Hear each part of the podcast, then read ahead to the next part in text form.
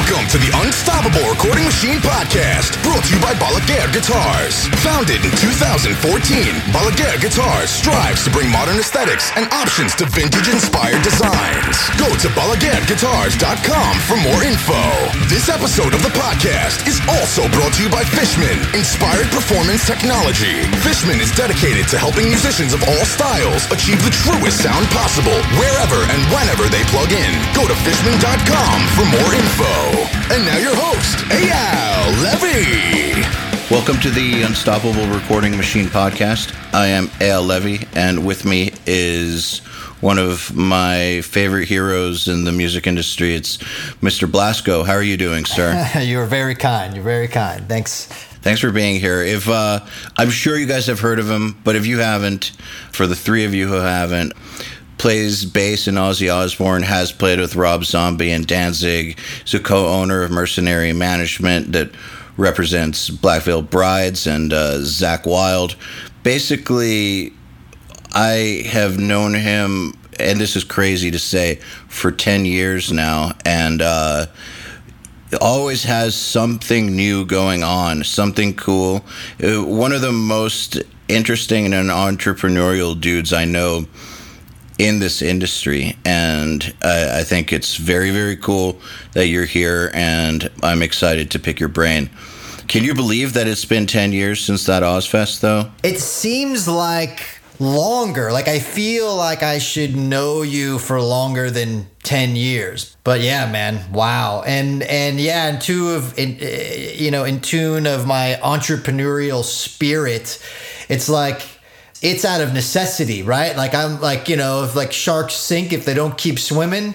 And like that's where that comes from because it's like I don't have like you know, I don't have a, a fallback plan.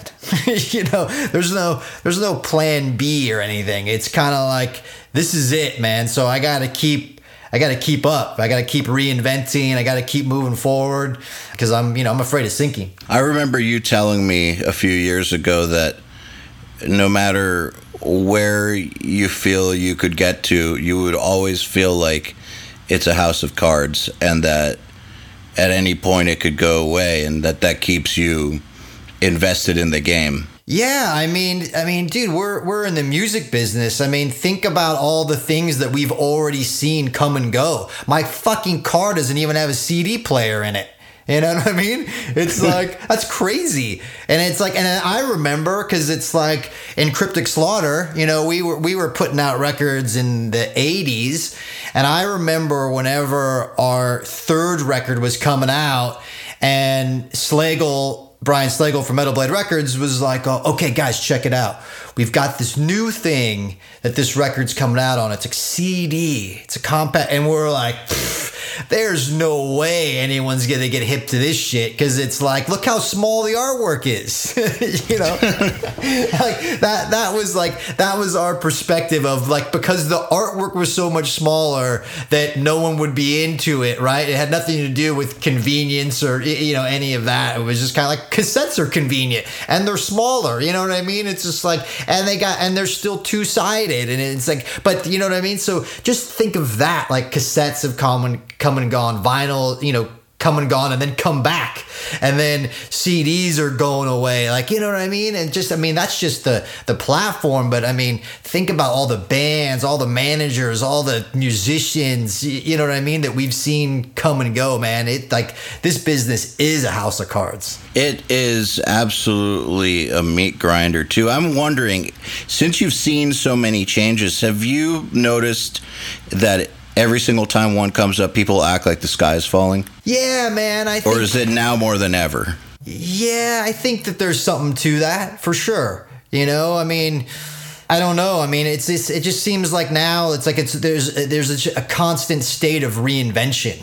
You know what I mean? Well, and uh, I've noticed, like I said earlier, that. Um, you've always got something new going on, always something interesting and always some sort of I don't want to say it's not a hustle, but like it keeps the hustle alive. And it, I'm wondering if you were always like that. No, maybe I was. You know what? That's a good question. I don't even know that I've ever kind of thought about that. I mean, there was something about like I remember like having shitty jobs and I always remember thinking like there's something more for me out there. Like I'm not like this isn't the rest of my life. The rest of my life isn't selling used clothes to fucking assholes, right? Like it's just, just not. Like and, and, and like and, and there was always just like this innate just undercurrent of a of a feeling to where I go, man, there's you know there there's something else out there. So like I was always I never gave up you know i was always i was always striving to be a successful musician. That was i mean that was the inception of everything that i've pursued to now. All starts with wanting to be a successful musician right? And I, and and because and i think a lot of that stems from the fact that i got such an early start. I mean like you know like in metal like who gets a record deal at 15 years old and then is put out three albums by the time they graduate high school. It's a bit of an unfair advantage, but it was also it also kind of poisoned my mind into thinking like fuck man i can just continue to do this shit. You know what i mean? And then and then and then you move out of your parents house and you go into real life and you just go like wow that was this is a lot harder than i thought it was if i got to actually try and make money at this fucking business you know? Because it's like early on it's like cryptic slaughter. It's like we all lived at home. We were all in high school. Like it didn't matter. Like cryptic slaughter like wasn't about making money because we didn't need any. And then when you realize like, oh wait, this is a business. Fuck, man! I gotta like, I gotta, I gotta like, I gotta reinvent my thought process. You know. I mean that that, that uh, changes things a little bit. I'd say, to say sure. the least. For sure. So, well, I mean, you, that feeling of. Uh, there's something out there for me that's not this. There's something bigger or better. I mean, let's be real, you've kind of done things with your career that lots of people would have been like, okay, there's nothing bigger than this point right here. Like if it ended here, that's fine because there's nothing bigger. Like, do you still have that feeling? Uh man, it's so it's like there was this moment when I joined Ozzy's band when I definitely felt that way of like I've reached the pinnacle. Like I've like from the the 16 year old dude playing in a garage in Santa Monica, you know, speed metal and shit. Like from that guy going to the guy that's on arena stages playing Crazy Train and Paranoid with the guy you know, the reason why we're all here, even talking now. Like to go from that guy to this other guy, when I got there, I was like, wow, this this is really the end of the road. Like I've I've I've reached I've reached the I've reached the end. Like I have I have nowhere left to go, and I definitely do not want to be I definitely don't want to be the that guy that ends up just slugging it out in clubs. You know, like like I feel like as a musician anyway, I go, okay, this is where I transition into business right it's like and that was and that was the exact moment when i started my own management company is when i joined ozzy's band because i was like well as a musician this ends mm-hmm. and, and so i i gotta I knew that I wanted to still be in music though. Like my love and my passion for music was there, but I didn't feel like my career as a 50 year old you know musician or 60 year old musician hired gun guy was going to be my future you know i was like well I've done that and now I got to figure out what's next. And like I said, that's whenever I started managing because I needed I needed to segue and and start to you know, f- fill in the gaps of the next phase of my career. Well, at some point, Ozzy is actually going to retire. Yeah. And, and and my goal was with him. My goal was that I retire when he retires, right? Like uh, mm-hmm. like on his Wikipedia page, like I'm the dude that you know I'm I'm that last bass player guy that just you know go, goes down when he goes down. Not a bad goal, right? You know, and I fi- yeah. I, I, I, I figured like you know, it's like that as a musician, like that's that's good, man. Like that that's good to end it there. Like I don't need to keep I don't need to keep grinding, man. I don't need to keep slugging it out, you know. And and no offense to the guys that do. I'm just saying that wasn't for me. You know that that wasn't that wasn't what at that point that was my realization that I don't want to be that guy. Well, yeah, I think that uh, I want to pause on that for a second. Um, the fact that you realized that you didn't want to be that guy, and as long as I've known you, you've always seemed like a pretty happy dude. And uh, you know, this is an industry that's not just a house of cards, but there's a lot of miserable people in it, and I think that. Uh, you know, and this could uh, me be me just reading into it, but I feel like that self awareness that you know you know who you are, and you knew I don't want to be that guy who's playing clubs at 60. I don't want to be a session guy after this. I know what I want. I don't know. I feel like. It, do you feel like that self awareness has kind of led to you having generally a good time at this game? Yeah. I mean, I, I I'm still having a good time. You know, I'm not. I'm not man you know you've seen it too man. There's a lot of bitter people oh yeah. in this business and uh, you know you you know we're lucky because we're we're not you know and we could be you know we very well could be you know and because uh, you know we we've you know you and i we followed similar trajectories you know in terms of in terms of kind of carving our own way. You know what I mean? But like both of us could have easily just been like, oh, it didn't work out for our bands. Now what? Now we're just bitter and, you know, fucking look at everyone else's success and hate them for it, you know? Well, it's what you focus on, right? Like, uh, if if you go through life enough, you're gonna have enough bullshit or enough great stuff to where you could choose to focus solely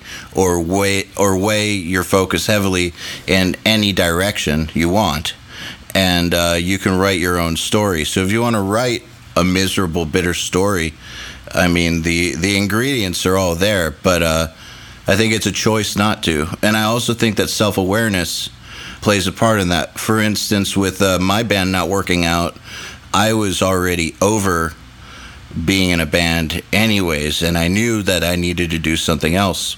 Uh, same as when I finished doing production. If I was still tricking myself into thinking that I wanted to be in a band, uh, you know, I could be one miserable fuck right now. Yeah. Still thinking about, you know, bad record deals or booking agents or whatnot. And why why do that? Yeah, I mean, it becomes and yeah man like you said like look I, I, feel like i've got a pretty good energy and and i've got a positive you know outlook when i wake up every day and i'm stoked to go to work and that it's my own work and um, you know I'm up early and I'm grinding, but it's it's my thing, and I'm I'm stoked about that. You know, I don't have to I don't have to hustle anything for the man, you know, and I'm stoked about that, and I'm fortunate, and I don't take it for granted, and because you know there's a lot of people that are born into unfortunate situations, and I feel you know I feel very lucky that I, I wasn't, and that I've been given the opportunity to be able to to build this, and so yeah, man, it's it's like you know there's just there is a lot of negative energy and stuff in this business and it's it's kind of a drag and you you definitely have to distance yourself from it because it'll drag you down. Yeah and keep a positive focus alive at all times which i think sounds kind of hokey but it's totally not. It's a it's a lifesaver. I want to talk about when you started managing because i think that that's an interesting transition. You've actually become a prominent manager with elite clients. And I think that this is interesting because lots of times you hear about musicians who want to try their hand at some businessy stuff and you know not to be a dick but it's kind of a joke a lot of the times did did you have any mentorship maybe from Sharon Osbourne or did you just kind of figure it out as you went along like how how did you how did you figure this out? Because I think that the failure rate is pretty high for musicians who go into business. Yeah, and I mean, one thing to consider was it just didn't fall into my lap, right? Like I knew that I didn't want to be a musician forever. I was content with where I was in that aspect of my life, and I knew I needed to move into something else to to build a career a I knew it. I knew that I wanted to continue to be in music. So you know, you just eh, you know, like in business, right? It's called pivot, and you know, there was a couple of false starts that I had to pivot into something else. So out of the gate, whenever I made this decision of like you know wanting to build a eh, secondary career elsewhere in the music business I initially kind of thought like, man, I really love like recording bands and and you know maybe I want to get into production and stuff, right? But like at that point, like it was the realization that, but um, like a quote unquote producer guy, like a Rick Rubin thing, those guys were becoming dinosaurs, and I wasn't. I, mm-hmm. I wasn't I wasn't locked into that world enough deep enough yet. You know what I mean? So I was like, and and then, and then my engineer skills were like super weak, and like everyone was light years ahead of me in, in Pro Tools and everything, and and I, you know what I mean? Like I I really kind of explored that for a while till I came to the realization of like this is not this is not a career. Like there's too many people in front of me. You're actually an impressive producer. Let me just say, because uh, I know that me and you have worked on some music at at times, and uh, just you telling me what to do idea wise, you know, taking that producer role was very effective.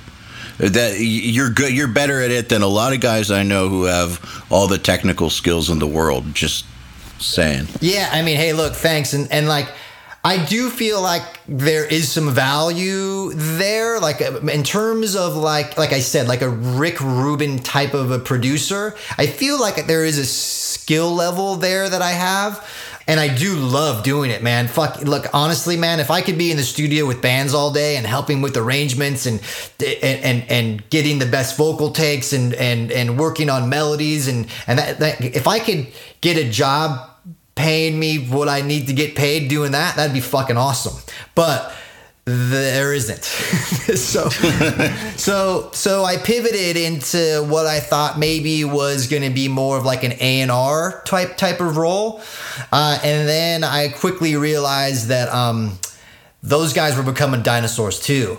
And and once again i wasn't i wasn't deep enough into that situation um, to where anyone would you know necessarily like i didn't have a track record of of finding and signing successful bands right? You know as the labels started to de- develop war rooms and like clip all these guys that had high salaries and stuff i was like man this you know this is this is a dead end. So anyway so then i pivoted into what i go i go practically i go well the strength of a manager kind of relies on his rolodex if you will right? Like his connections his um his reputation. And i go you know, my reputation is relatively intact. I've I, have I've had you know record deals and been in the business and have a lot of friends and a lot of uh, you, you, know a lot a lot of business uh, associations. And I was like, I'm gonna I'm gonna give a uh, I'm gonna give a shake, you know, get, try my hand at, at, at management or whatever. It just kind of practically seemed like the the right business move to do. And that's what I did. Um, there was no real mentorship. However, Sharon did come into play whenever our she enabled like the first clients because there was a thing at the time called Battle for Ozzfest, which I think was like on MTV or whatever. And it was I like, remember that. Yeah, yeah. And it was like this reality show thing for the people that don't know. It was like a bunch of bands got in this survivor like kind of situation and the winner got to be on Ozzfest that year or something, right? But so so I, it was a while ago and I kind of forgot how it all kind of fell into place, but we ended up with the with the the the runner up band and that was what started my career because it's like look you're only a manager if you have a client right? Like you're only a, like you can be a manager you can say you're a manager but you just got to have someone to actually manage. So she enabled the, the, situation to where she was like, oh, oh, and here's this band. And then we got them a record deal and, and, you know, all that sort of transpired or whatever. And then that segued into other things and building a relationship with Century Media where, you know, I had signed other bands and, and whatnot. But so, so, so I guess it was a semi mentorship thing, whereas like, she enabled the first client, which then triggered all the others. I think that what's interesting to note though is that um, while the situation you were in facilitated client one, what I've always said to people is connections, all they do is open a door. And this is true, like if all the way down to if you're, you know, the kid, the rich kid whose dad knows an entertainment attorney who knows like the owner of a label, you know, to the situation you just described, the connections will open the door, but they definitely will not keep you in the room. Uh, to stay in the room, it's all what you do once the door is open. Yeah, I mean, yeah, I, yeah, I couldn't have said it better myself. I mean, that's true. I mean, you you you have to you got to get in there and you got to start proving yourself because at some point people will get tired of you like when they see your number you know pop up or whatever like oh here's this dude calling me for a favor again. You know you you you've got to you've got to build it up to where you can repay favors and that has to be your agenda. Like you know from the get-go you have to go like okay cool like i know i'm gonna slug it out for a minute but I, my agenda has to be to where I can call those people back and repay those favors sooner than later because eventually you're just gonna like you know tag yourself out of the situation if you're not turning things around uh, in your favor. It's interesting that you put it that way about the returning favors. And it's interesting to me that very few people do that sort of thing. And the ones who do, strangely enough, happen to be the guys that I've known the longest. And it's not even a, uh, you know, this like, it's calculated, but it's not. I don't, I don't know how to say it. Like, it's like not like this, this fake thing where uh, you feel like you're being bought. It's just that you know that your friend or your contact actually is thinking of you, and when something comes up, they're actually try to help you out, and that's what it feels like, like trying to help you out, not so much being bought. And I feel like uh, that authenticity is something that when people are trying to say networking is important and your social skills are important in this business, sometimes they forget to mention how important it is to actually come off as authentic with this stuff. Yeah. It's hard to even describe properly for me. But you know the difference, right? Like when of course you do when uh when you feel like someone's just trying to buy you with favors. Yeah, I mean, I think it's a matter of of perspective too. Like a lot of times, you got to approach someone in it like what's in it for them. Because I mean, I, I can't tell you how many emails I get.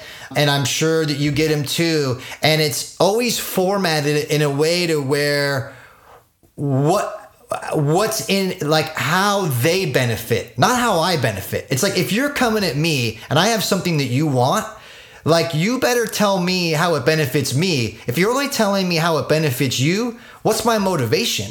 Like you know what i mean? Like it's like i get these emails all the time like oh man like we'd really love a tour with one of your bands. Like it would really help us out. And like oh yeah i'm sure that maybe it would but what the fuck do i care man? Like what like you know what i mean? No offense but it's just like this is business man. Like what are you gonna do for me you know? Man, I'm just thinking about how funny that is. Like, we would love a tour with Zakk Wylde. In case you didn't know, could you hook that up, please?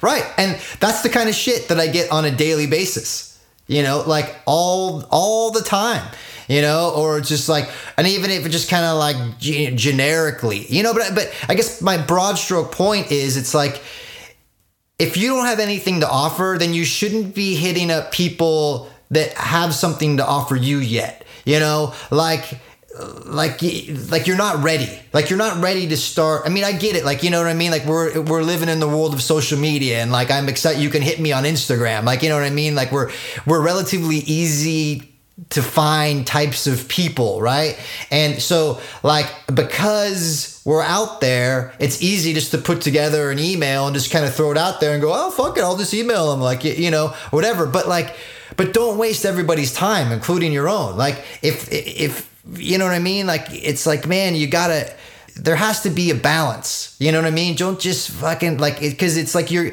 you're you're developing bad habits early on whenever you're just reaching out to people that you think have something to give you, but you're not offering anything in return. Well, okay, so conversely, what is a way to get your attention? I mean, it depends. It depends what you're looking for, right? But in the event that, say, someone's looking for a tour, right? Like, come at me with your stats. Come at me with what is you, know what you can bring to the table. You know it's like so much times like it's like oh, oh we're just looking to this we're just looking to get on one of your tours because it's like you know that'll really help us. You know that'll really help us you know get us in front of people. Uh, i'm like oh, okay well but like that so what? You know what i mean? So I, I think that it's one of those things like where you gotta like be like we've done X, Y, and Z. We've accomplished, we've sold X amount of records out of our trunk. We've, you know, we've played with so and so bands. You know what I mean? Like we, we, we've, we've sold X amount of merch. It's like, it's like,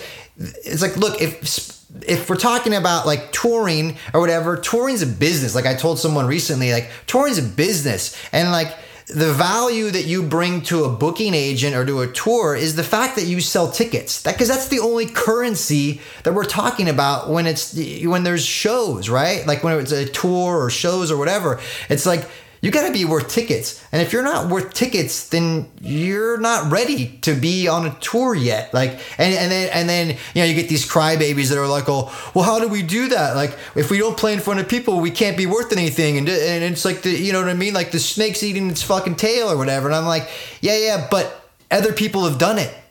You know, like eh, like it can be done, but you got to grind. You got to get out there. And I know I use the the, the the the phrase that no one likes to hear, but like hard work, man. Like it's like you got to get out there. You got to grind. Like no one's gonna do you a favor. Like I'm not knocking on your door going, "Hey, man, I got this great opportunity for you." No, like it doesn't. It, it unfortunately doesn't work that way. It's like other bands have created their own value, whether they start their own record label, they go out there and they tour on their own. They, they you know, they get, you know, they find fans on social media, you know, wh- whatever it is, but they, they, they build up value. I mean, you know, I mean, there, there's a multitude of ways that that can be done and that could be a whole separate, you know, podcast episode. But the reality is, you got to have some kind of value. And so I don't know. That's a long-winded answer, but you know that's that's just the way. Fantastic answer.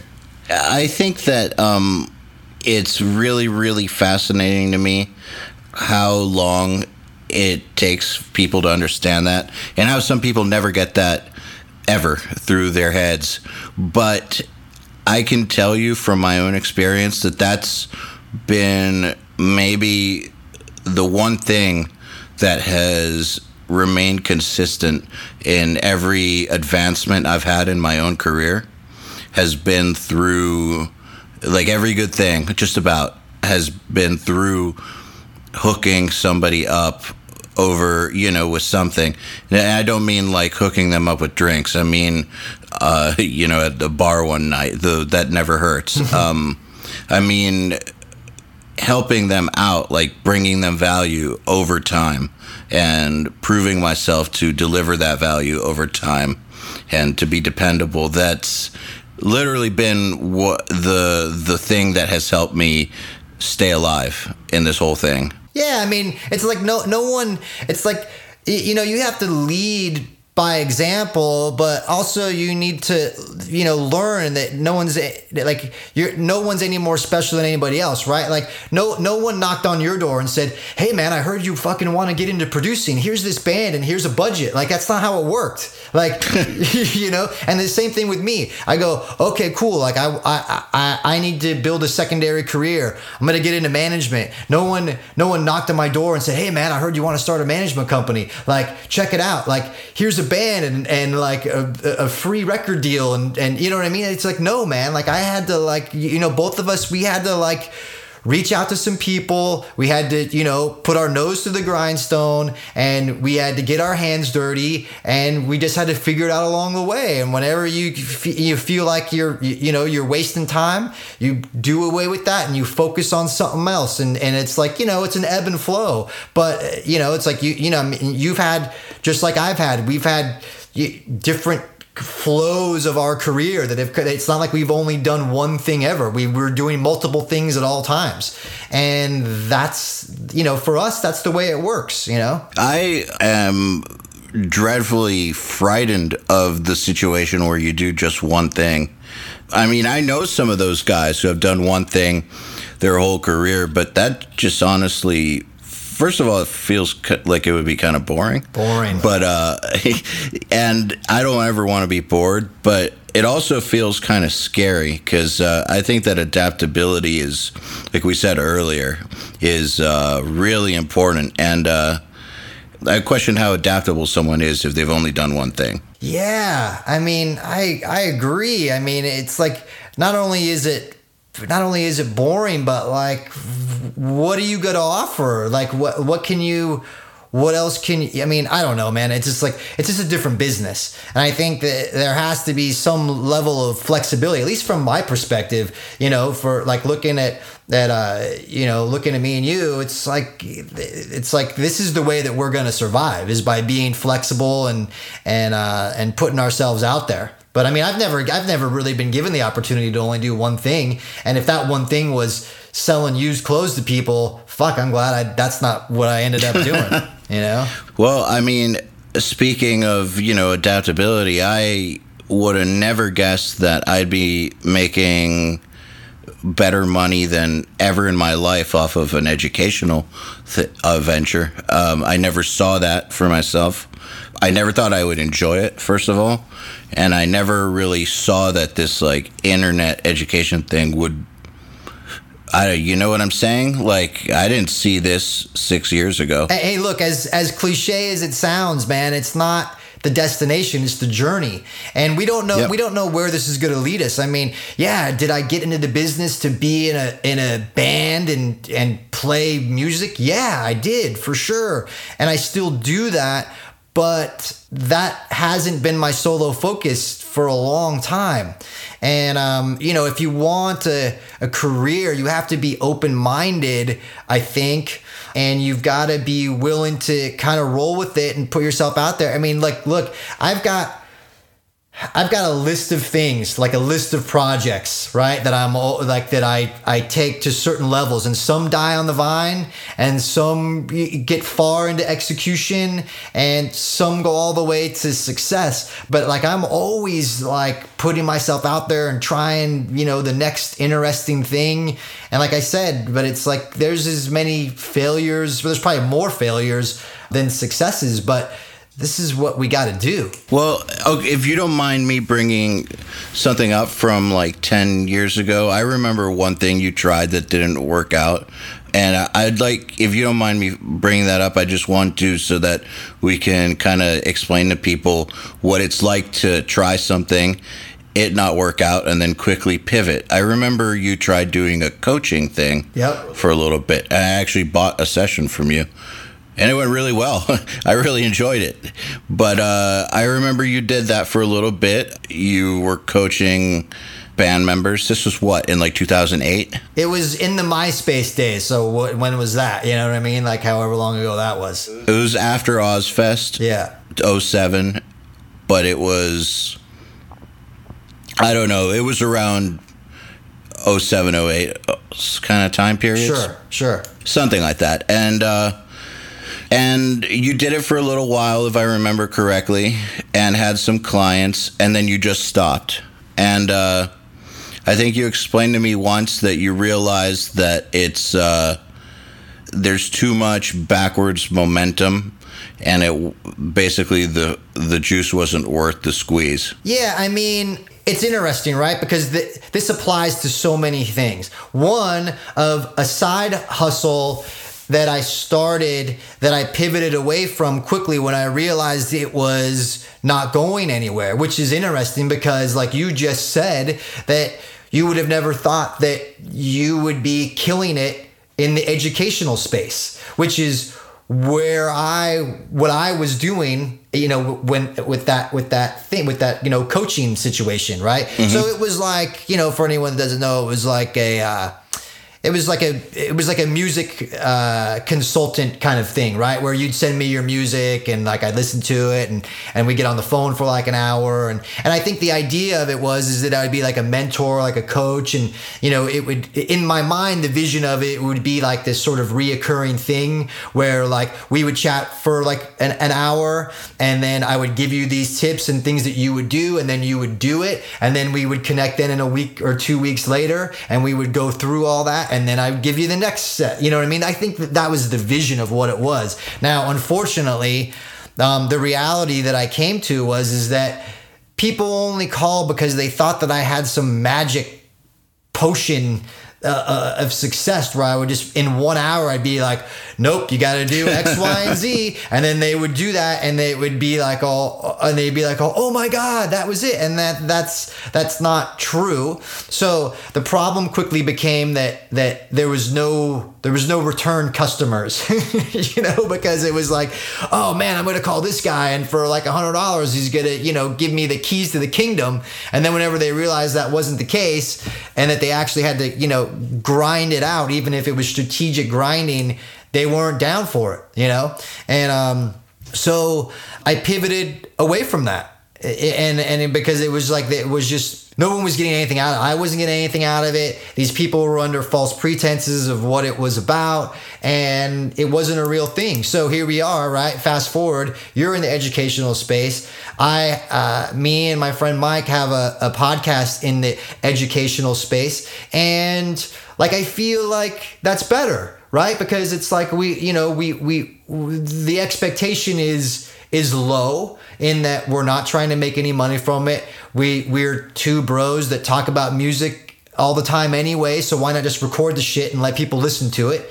And and that's fine. You know what i mean? I feel i feel like I, I, i'm validated now in the educational space. And you know, and and and that's that. I mean, I don't know if that kind of answers it, but that's it does. And by the way, uh, for anyone wondering, the podcast he's referring to is called Managemental, and it's with uh, Mike Mowery, uh, who listeners of this podcast will recognize because he's been on.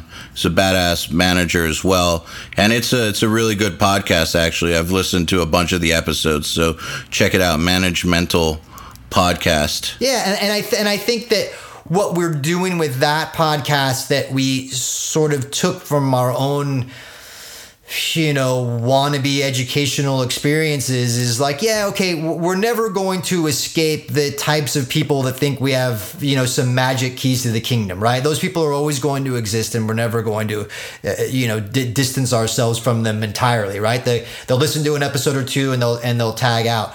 So what we did is we're like, okay, well, what are the things that are the most important to them? And the people that are willing to put in the time will continue to listen, and those that won't, you know, won't. And and and that's just be. It. But we, we, we but we structured it in a way to where it's it's a formatted podcast. It's no more than thirty minutes, and we just focus on one topic, and we have people write us and we we try and we try and engage in, in, with them and incorporate their ideas and and as well as what the things that they're most interested in. Uh, I'm not trying to sell anybody on the podcast. I'm just explaining, you know, over the this educational space. We went at the podcast with a, a very thought out idea with what the end result was going to be and people seem to be resonating with it you know which is um you know which maybe is an improvement from our early the you know attempts at the, you know the the music business educational space. Well, I will try to sell people on it because I think that uh, I think that people should check it out because it covers a lot of the questions, a lot of the business questions that come up in our private Facebook group or when we do one-on-one calls with people or just you know we're always talking to our audience and they always have these recurring business questions, and uh, you guys do a phenomenal job of addressing them. It's almost like you're reading their minds. well, so, thanks. So yeah, I, I, I, will I will go on record saying that people should check it out. So I've actually got some questions for you from our audience, if you don't mind cool. answering some of them. And uh, I'll try not to ask you things that uh, you know have you've probably answered eight million times. That's no problem. Here's one from Johnny Rajan. It says, obviously Rob Zombie is a super, and he's in capital letters, a super creative dude, as are many of the people you've worked with. How has working with guys like that shaped your perspective on creativity and art in general? It's been super influential. I mean, Rob Zombie, um, uh, in particular, you know, my time in that band, seeing him be sort of a one man army, right? Like, no one did. No one did shit for that guy. Like, I mean, and and it's not like you could do it anyway. It's just like he's you know what I mean? He's writing the songs. He's he's making the albums. He's he's doing the album covers. He's designing everything. It's all his vision. Like we, you know what I mean? Like wh- what's someone gonna do? Hey Rob, like let me help you with your vision. Like that's not how it works. And that guy, like it's like just just all the things like designing the stage how, like how things are going to work like sitting there looking over the shoulder of the lighting guy like programming lights and everything. Like that dude is a complete 100% visionary. And you look look he puts himself out there a lot and not you know not everybody might be stoked on every single thing that he does or whatever but man he's not afraid to put himself out there and uh, you got to give a lot of respect to that you know? Well i see that a lot in what I know of you. You're also not afraid to put yourself out there. And on stuff that I've worked with you on, you've had, you know, a holistic view on where things are going to go. Uh, like, you've had, like, v- like visual ideas, branding ideas, um, how things should go musically. Like, you've had, like, the whole picture in your head. Do you think that working with him helped? Get you thinking like that? And do you think it's helped you kind of be a good manager to have the experience of being around someone that's got, you know, the the whole picture in their head? It was inspiring, I think, for nothing else. Like it wasn't like you know, it wasn't like I sat down. Like it was, it was like learning by observation, right? And just being inspired by someone that you know just gets up and just. And I mean, it's the same kind of thing, right? I mean, it's like you know, at any point, the the bottom could fall out of this situation. You know what I mean? I mean, for him, like a lot less than me, but still, the point of it is, is like we're all building these foundations on very shaky ground, you know, and and stuff. So it was um, his whole thing was just really inspirational. I think you know more than anything else. All right. Here's one from James Patricio Jesus, which is maybe someone already asked this, but what characteristics do you look for when deciding to manage a band? Also, do you like when bands are persistent to be managed, or do you find yourself approaching bands instead? Uh, it works a number of ways. I mean, at this point, like early on, like I had to I had no option, right? Because like I was a brand new guy, just like at one point you were a brand new producer. Like you wouldn't be you wouldn't be calling up no matter the, no matter how awesome of a skill level you you were at, you couldn't call fucking Metallica and go like, "Hey guys, I'm your guy to produce your next record. Like, you know what I mean? Like, you, you, you just, you just, you're just not there yet. You have to work your way up, right? So, as a brand new manager, I wasn't going to be hitting up established bands and wanting to manage them. No matter how much I thought that I would be a badass the reality is I had to find things that I believed in that I thought were going to put me on the map that I could put help put them on the map and I was going to build a career by building other bands careers right? I mean conceptually that's the only way this is going to work. I got to find something that no one knows about in the gutter and I gotta develop it and I gotta make it this thing to where people are like, oh wow, yeah, fuck yeah. And and and there was a moment whenever and, and and I trying to make this not sound like I'm patting myself on the back, but to me it was a is a visualizing moment whenever I go, okay, I just put out two records within the course of uh, a few weeks of one another, and both those albums were top 40 Billboard 200 al- you know charting albums. And I go and those were both bands that I found on the internet. You know what I mean? That no one gave a shit about, no one believed in it. Like I remember shopping the bands and people just going like, "Dude, these bands suck. This like there's fucking you have no you don't even know what you're doing. There's no chance, right?" And then so okay, you know what?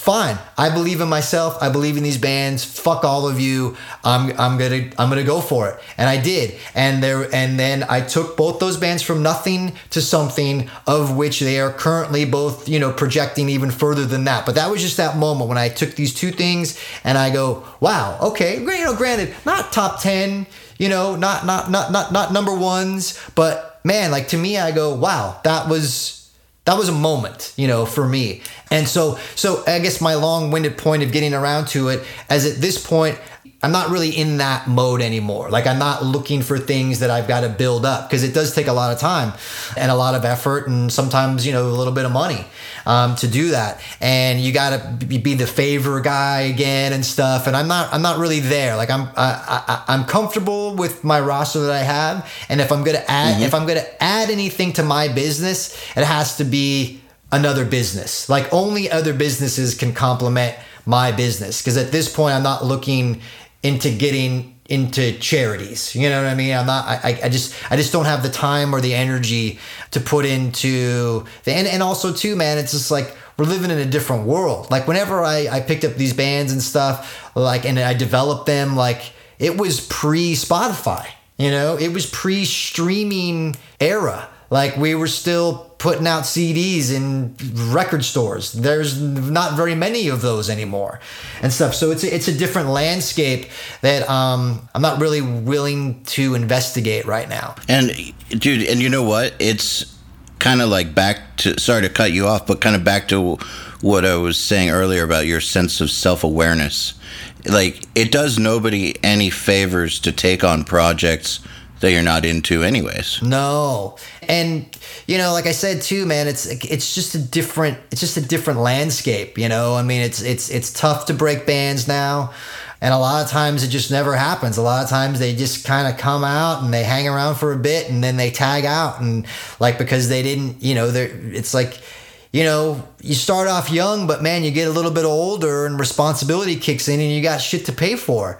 And it's just it's just a lot tougher now. So I'm I'm more into taking what I have and developing those brands laterally into th- like you know with like Zakk like you know building his guitar company and building his coffee company and really and really developing his brand laterally those are the kind of more of the things that i'm into these days i'm not really into picking up more bands unless there's something along the lines of you know already an established business um, that i can contribute to expanding their business laterally as well great answer here's one from andre six how time consuming is your work week considering all the different ventures you're active in?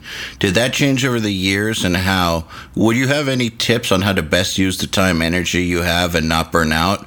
Was that ever an issue for you? Well, I mean, here's the thing. It's like you have to I don't know if everybody has to, but you have to recognize that this is my own business, right? So I I the only time that I'm not working is when I'm sleeping, which is hardly ever.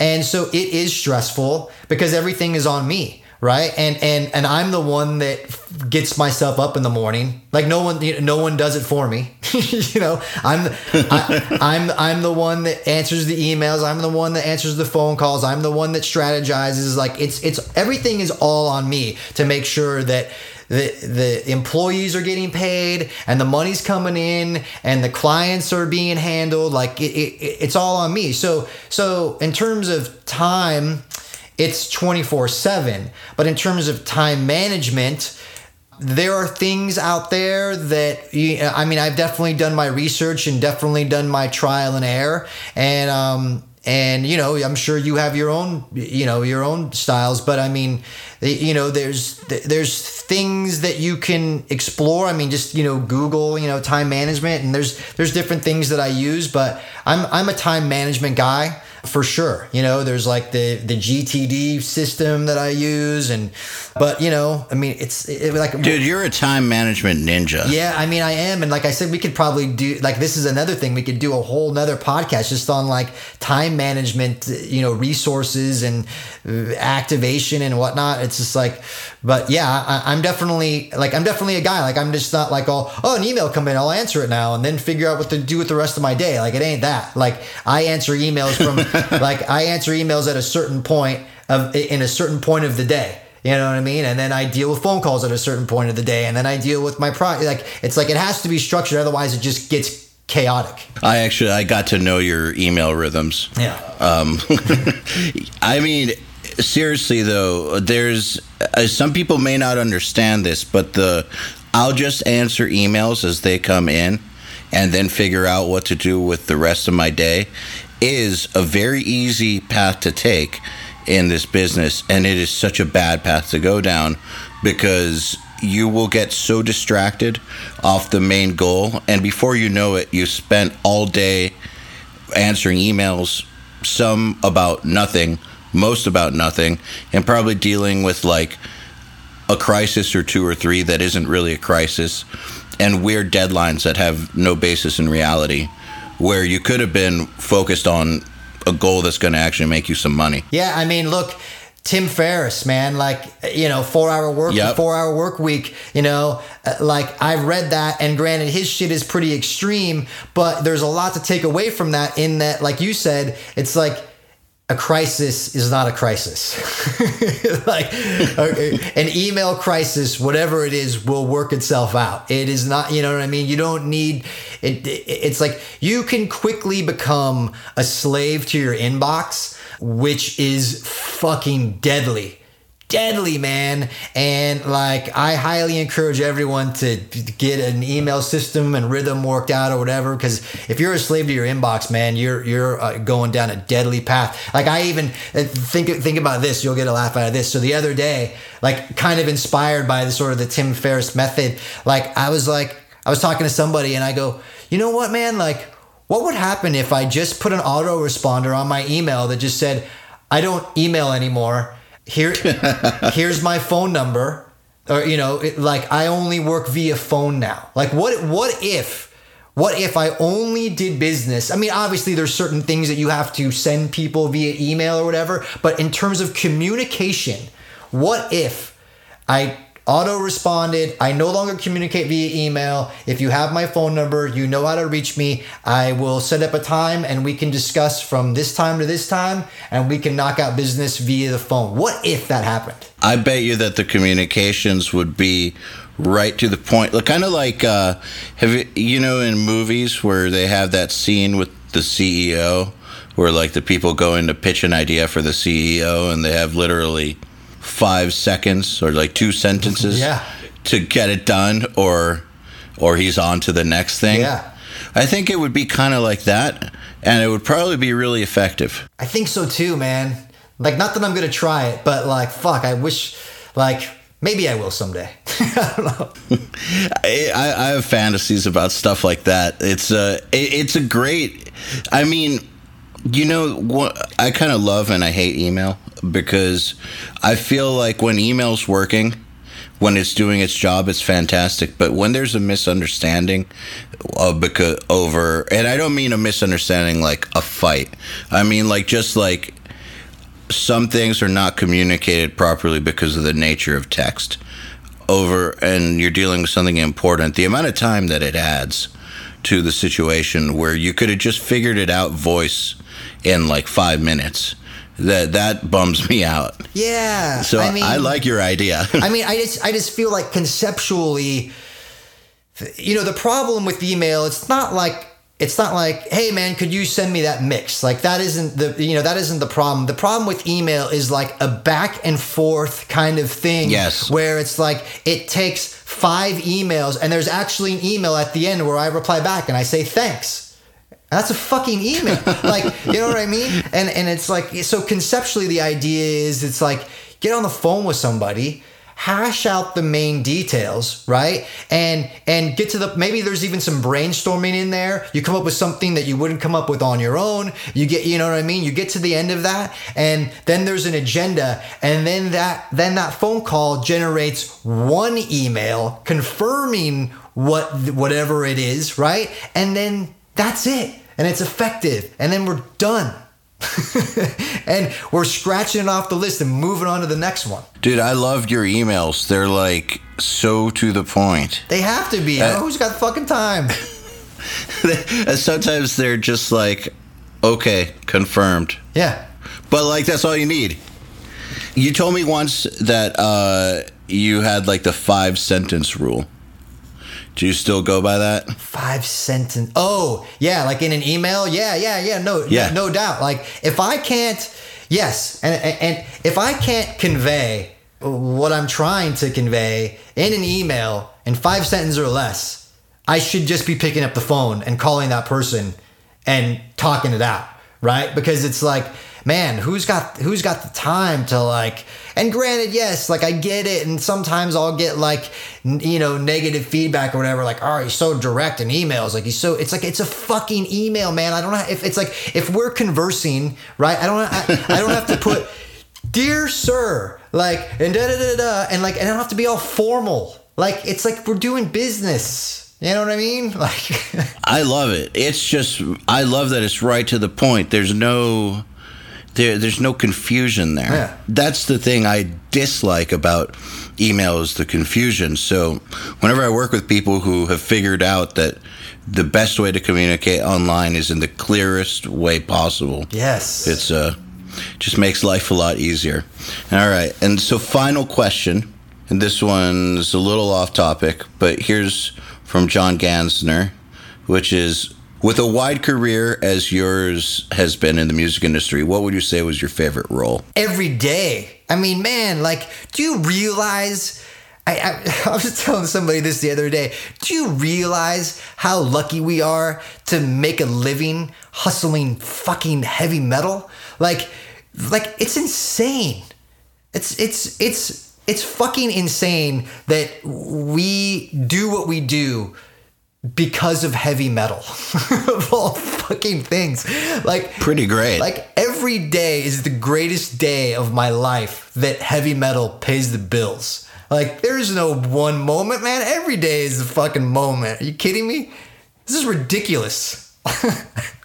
It's, it's, it's really funny man especially when you think about how in this world it's sometimes easy to forget that it's such a tiny bubble. Yeah. But it really is such a tiny, rare bubble.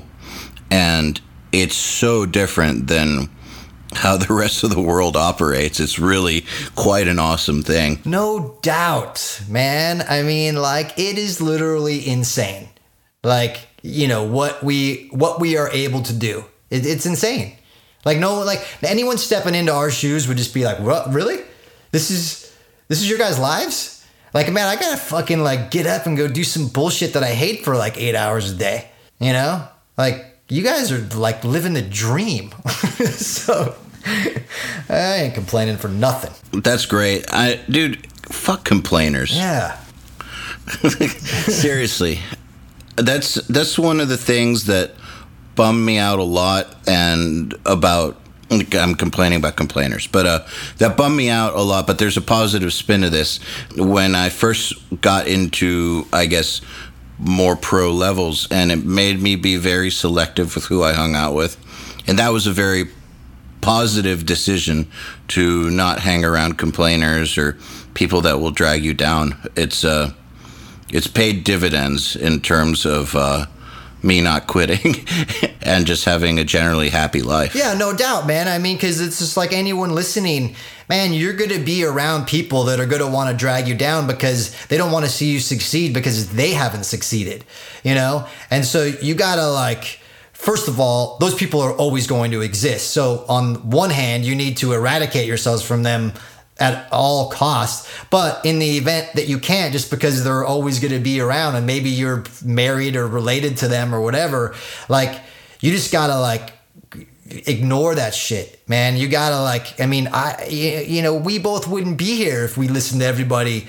that was like, oh man, like, there's no business in, in music, man. There's no business in heavy metal, especially. And there's no, like, no, man. Like, if this is your dream and your passion, it, like, you gotta, like, you gotta go all in.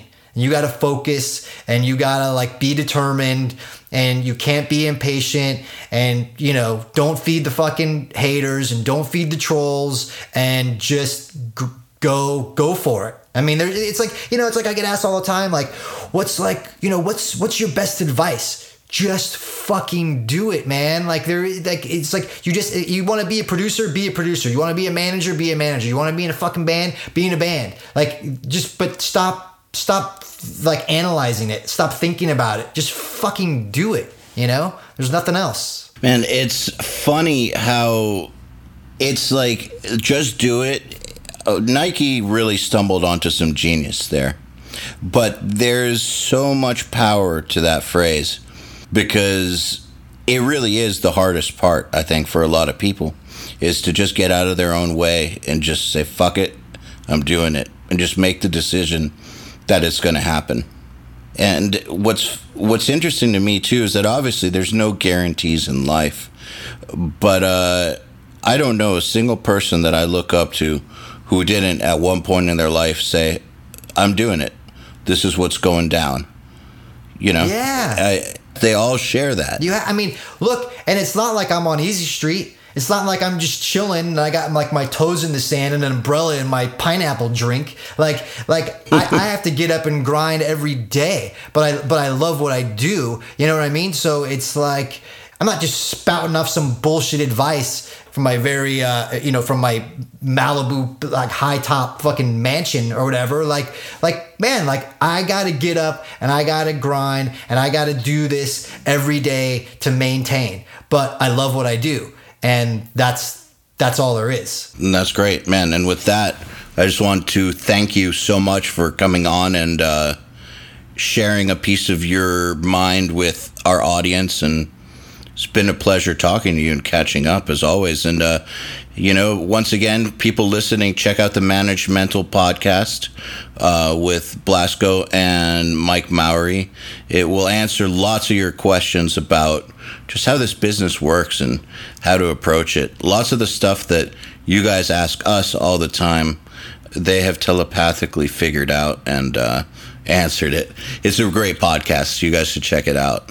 So thank you, sir. Yes. Uh, thanks for having me, man. I appreciate it. And uh, thanks to all your listeners for uh, tuning in. For sure. The Unstoppable Recording Machine podcast is brought to you by Balaguer Guitars. Founded in 2014, Balaguer Guitars strives to bring modern aesthetics and options to vintage-inspired designs. Go to balaguerguitars.com for more info. This episode of the podcast is also brought to you by Fishman, Inspired Performance Technology. Fishman is dedicated to helping musicians of all styles achieve the truest sound possible wherever and whenever they plug in. Go to fishman.com for more info. To ask us questions, make suggestions, and interact, visit nailthemix.com slash podcast and subscribe today.